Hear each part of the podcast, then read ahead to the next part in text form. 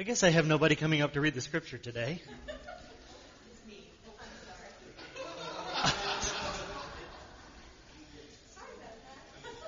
I know this much. I do not see David Stocksman present anywhere.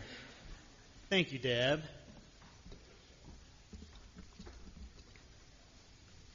Let's see if I can get to it here.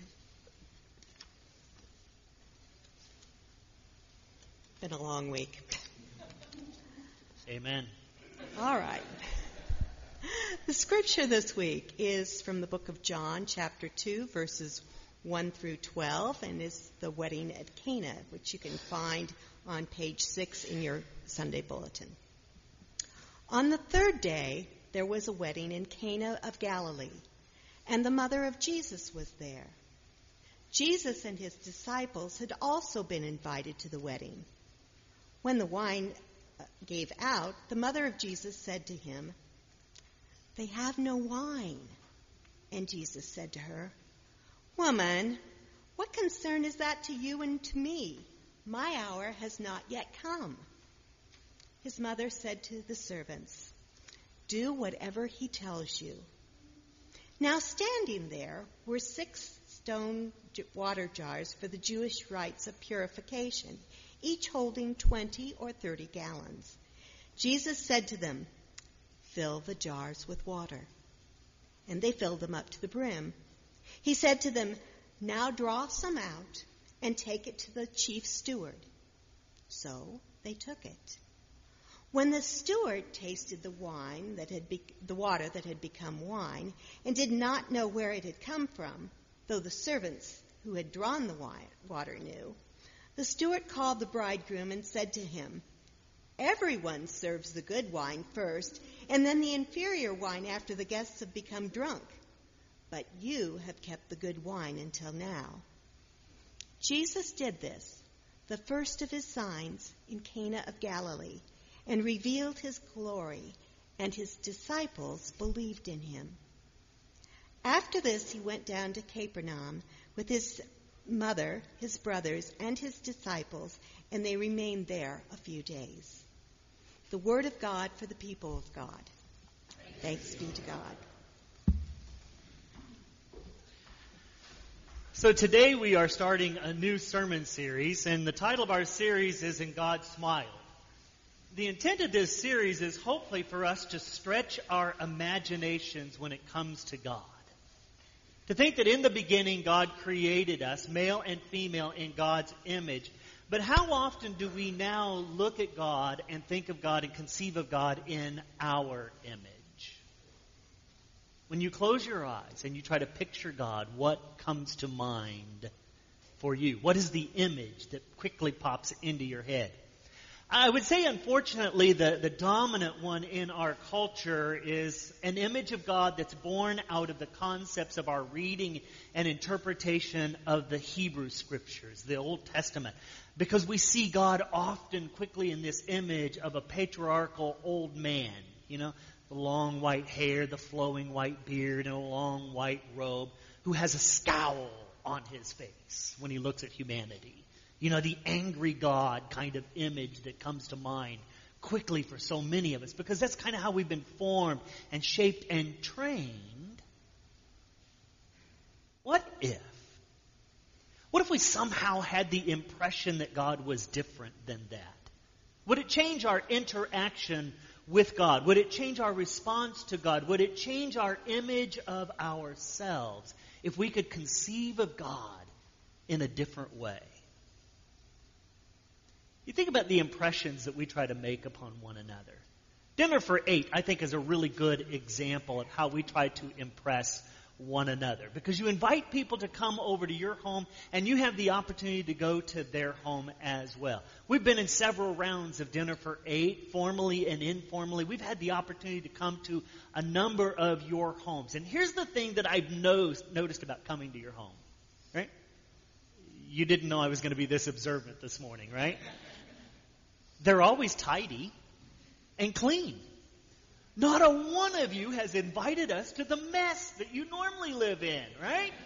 You've invited us to a nice, clean home, well ordered, tidy, well decorated. It is dressed up to make a good impression for your guest. Hopefully our home looks the same when you come into it. You know, and then you think about everybody who has a dog as well. We're trying to figure out how to mind our dogs to make them not jump on our guest and that's the one thing that all of us probably are challenged with the most is our dog leaves the impression, not us. But think about the other ways in which we try to make an impression, because no one wants to make a negative impression, right?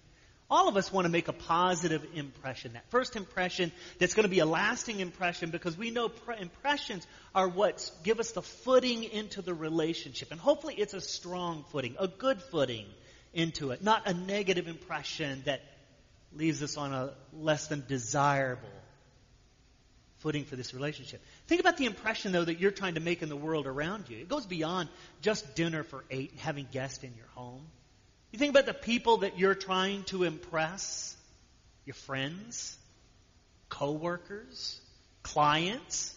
You think about a love interest that you might be engaged in if you're single and you're trying to impress someone or your community, neighborhood, the church you're involved in, the impression that we are all trying to make, the positive impression that we want to give to someone else in hopes that will it engender a good future relationship. All of us want to make a good impression. We want people to think the best out of us. Do you think God's any different? Desires any less or anything different than that?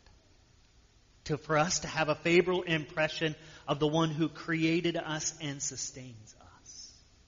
According to the writer of John, there are several instances where Jesus encounters men and women, and in their travels together, they see and hear great signs, wonders, things that he does. And in those moments, those events and those words, Jesus leaves a lasting impression upon them.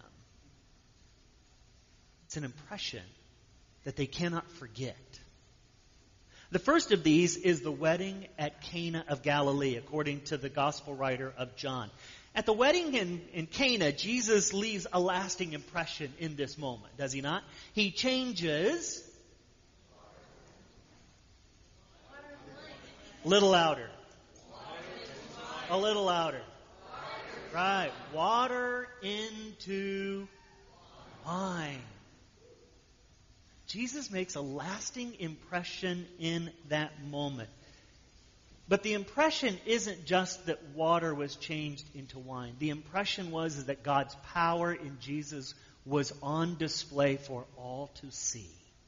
This transformative power that God had given him on display for everyone to see. And you think in that moment, as people grasp that, as they experience it, God smiles because a community of people have now experienced something new. I'm always fascinated by this story, though. I'm fascinated by the details that are in it and the details that are excluded from the story. You I want to know whose wedding was it that Jesus went to? Was it family or was it friends? How many people were at the wedding and how long had they been there dining together? How many guests got invited to it? Did Jesus wear a robe, a tux, or a well pointed suit? And did he have a tie on or not? And did he bring a gift?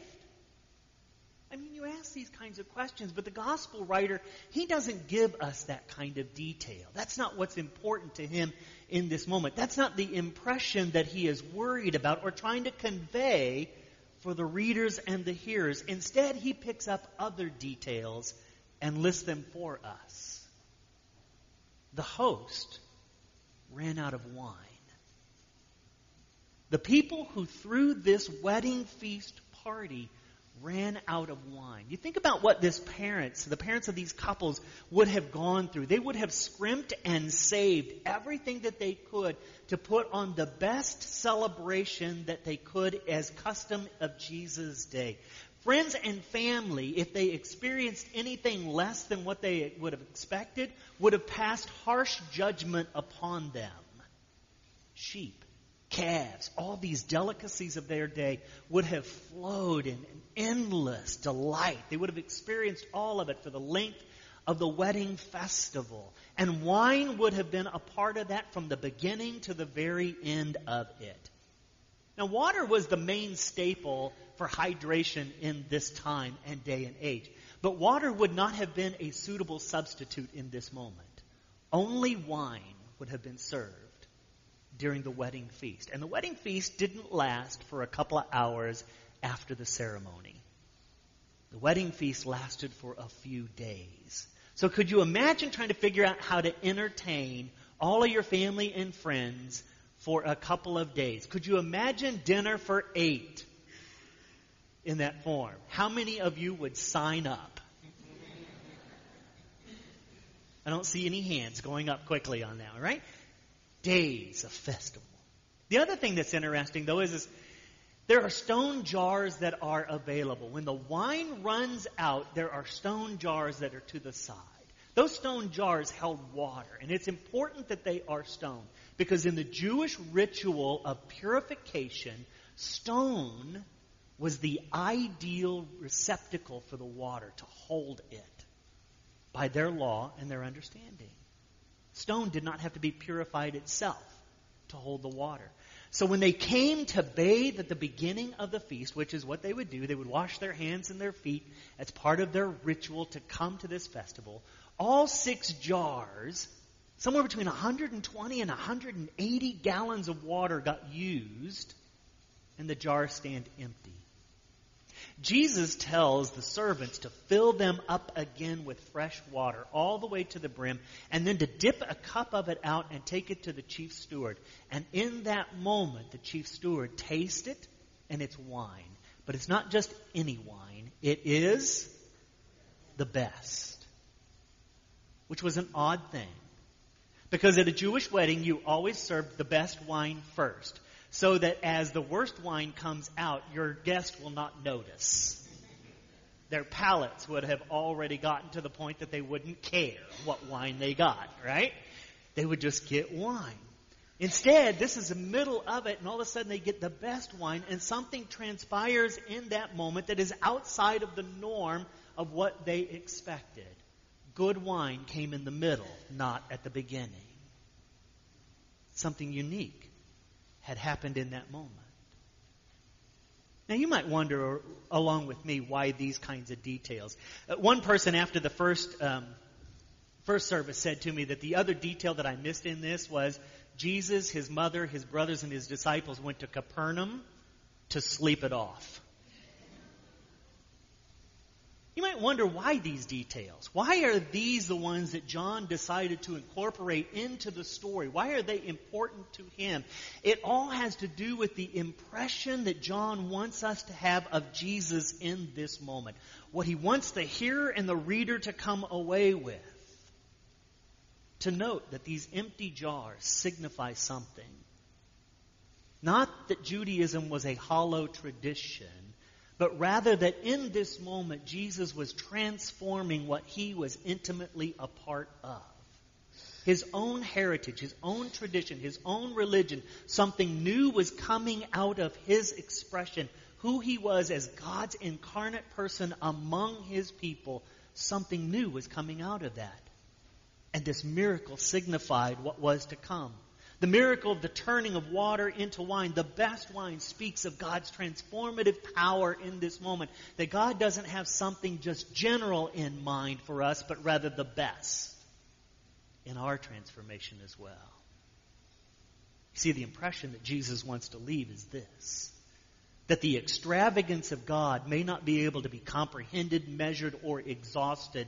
And we can't control it, but we can certainly experience the fullness of it the best that God has in mind for us. And so at a wedding in Cana of Galilee, God smiled. In a moment where God's power was on display in Jesus Christ, transformation took place for people to behold, witness, and experience. God smiled. I'm reading Martin Luther King Jr.'s book called Stride Toward Freedom. Have any of you ever had the opportunity to read it? No? Let me tell you just a bit about it. I would highly recommend it if you are one who likes to read about history and the civil rights movement.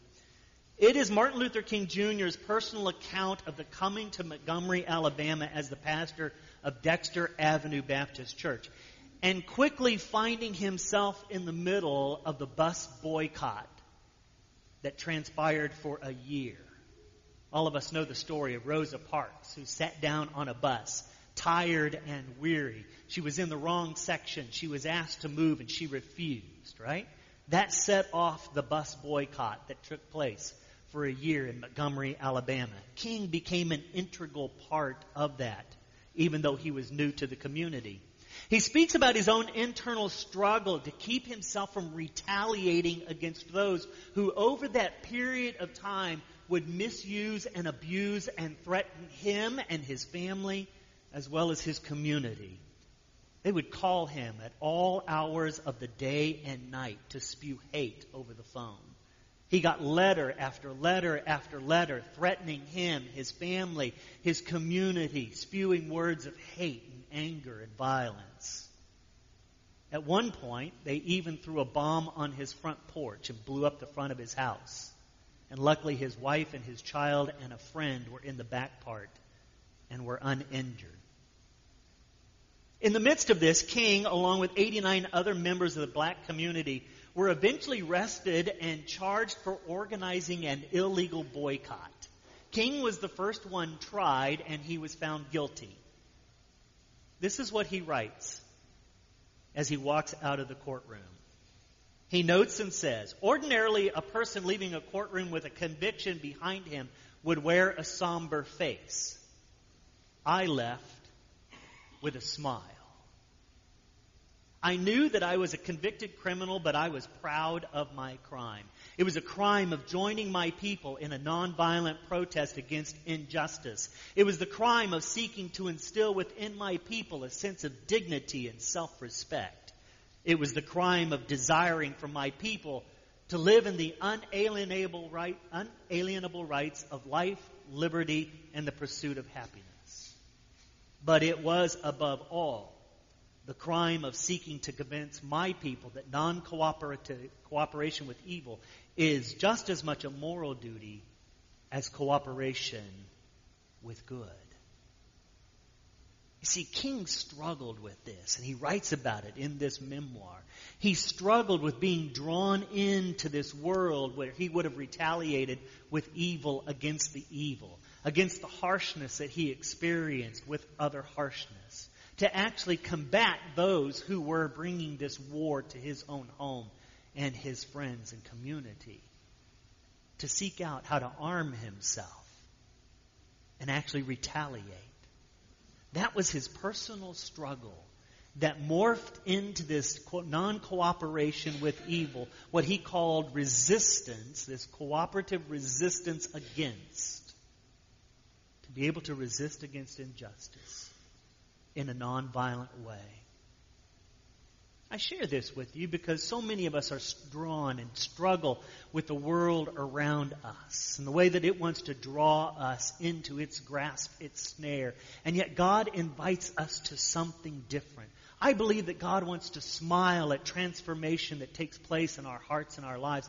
That God wants to smile because we participate in the transformation that is taking place in the world around us. It could be that some of us today need to experience God's transformative power just as King was transformed by God's presence and grace.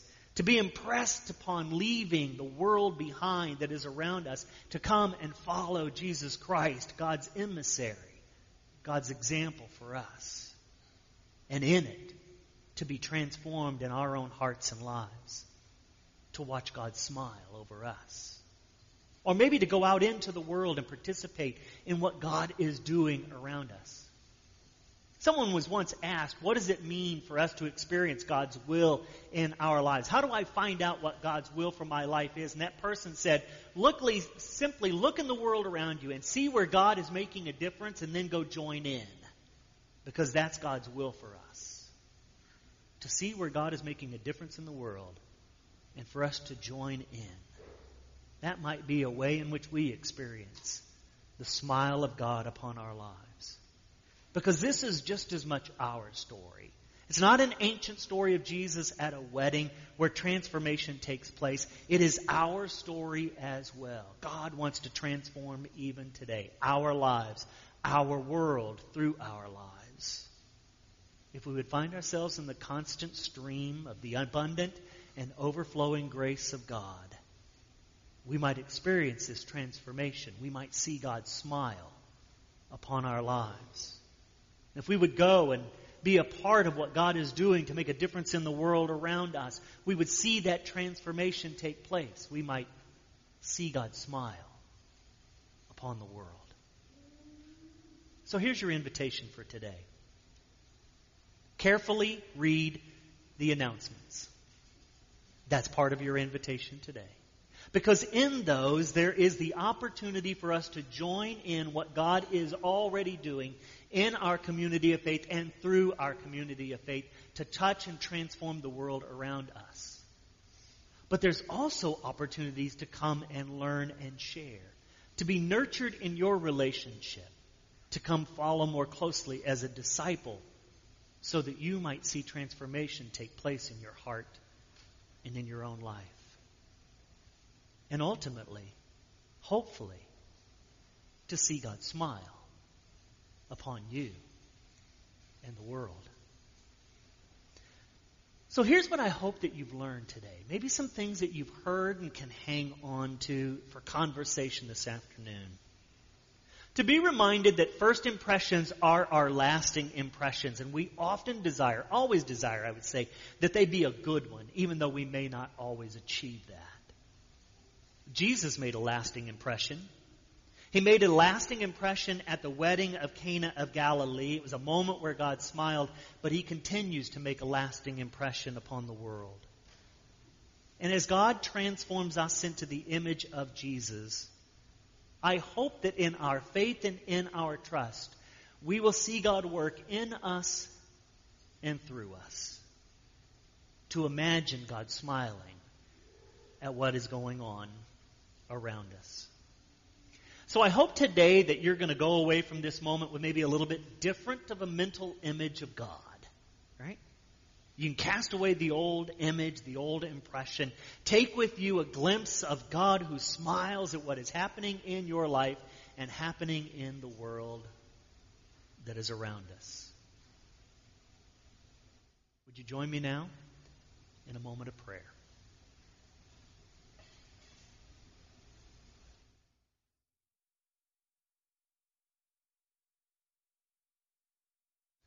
Creator God, we believe that you smile because you called creation good. And we see your creative energy in the wonderful color schemes around us. Whether bird or butterfly or flower, creature, insect, or in one another. You could not have created sterile images if you were an angry God, but no, we see the beauty that is around us the creation of one who has gladness at core and smiles at the world. So, God, as one who creates in your image, we pray that you will smile down upon us, your creation. May your transforming power and spirit continue to work in our lives, and may we respond with faith. And may our lasting impression of you be love, grace, and mercy because you continue to call us good. We pray these things in the name of Jesus, the one who continues to leave his perfect impression on this world. Amen. I'm going to ask our ushers if they will come at this time for our morning offering, and I'd like to say to each and every one of you, thank you so much for your generous and your loving gifts.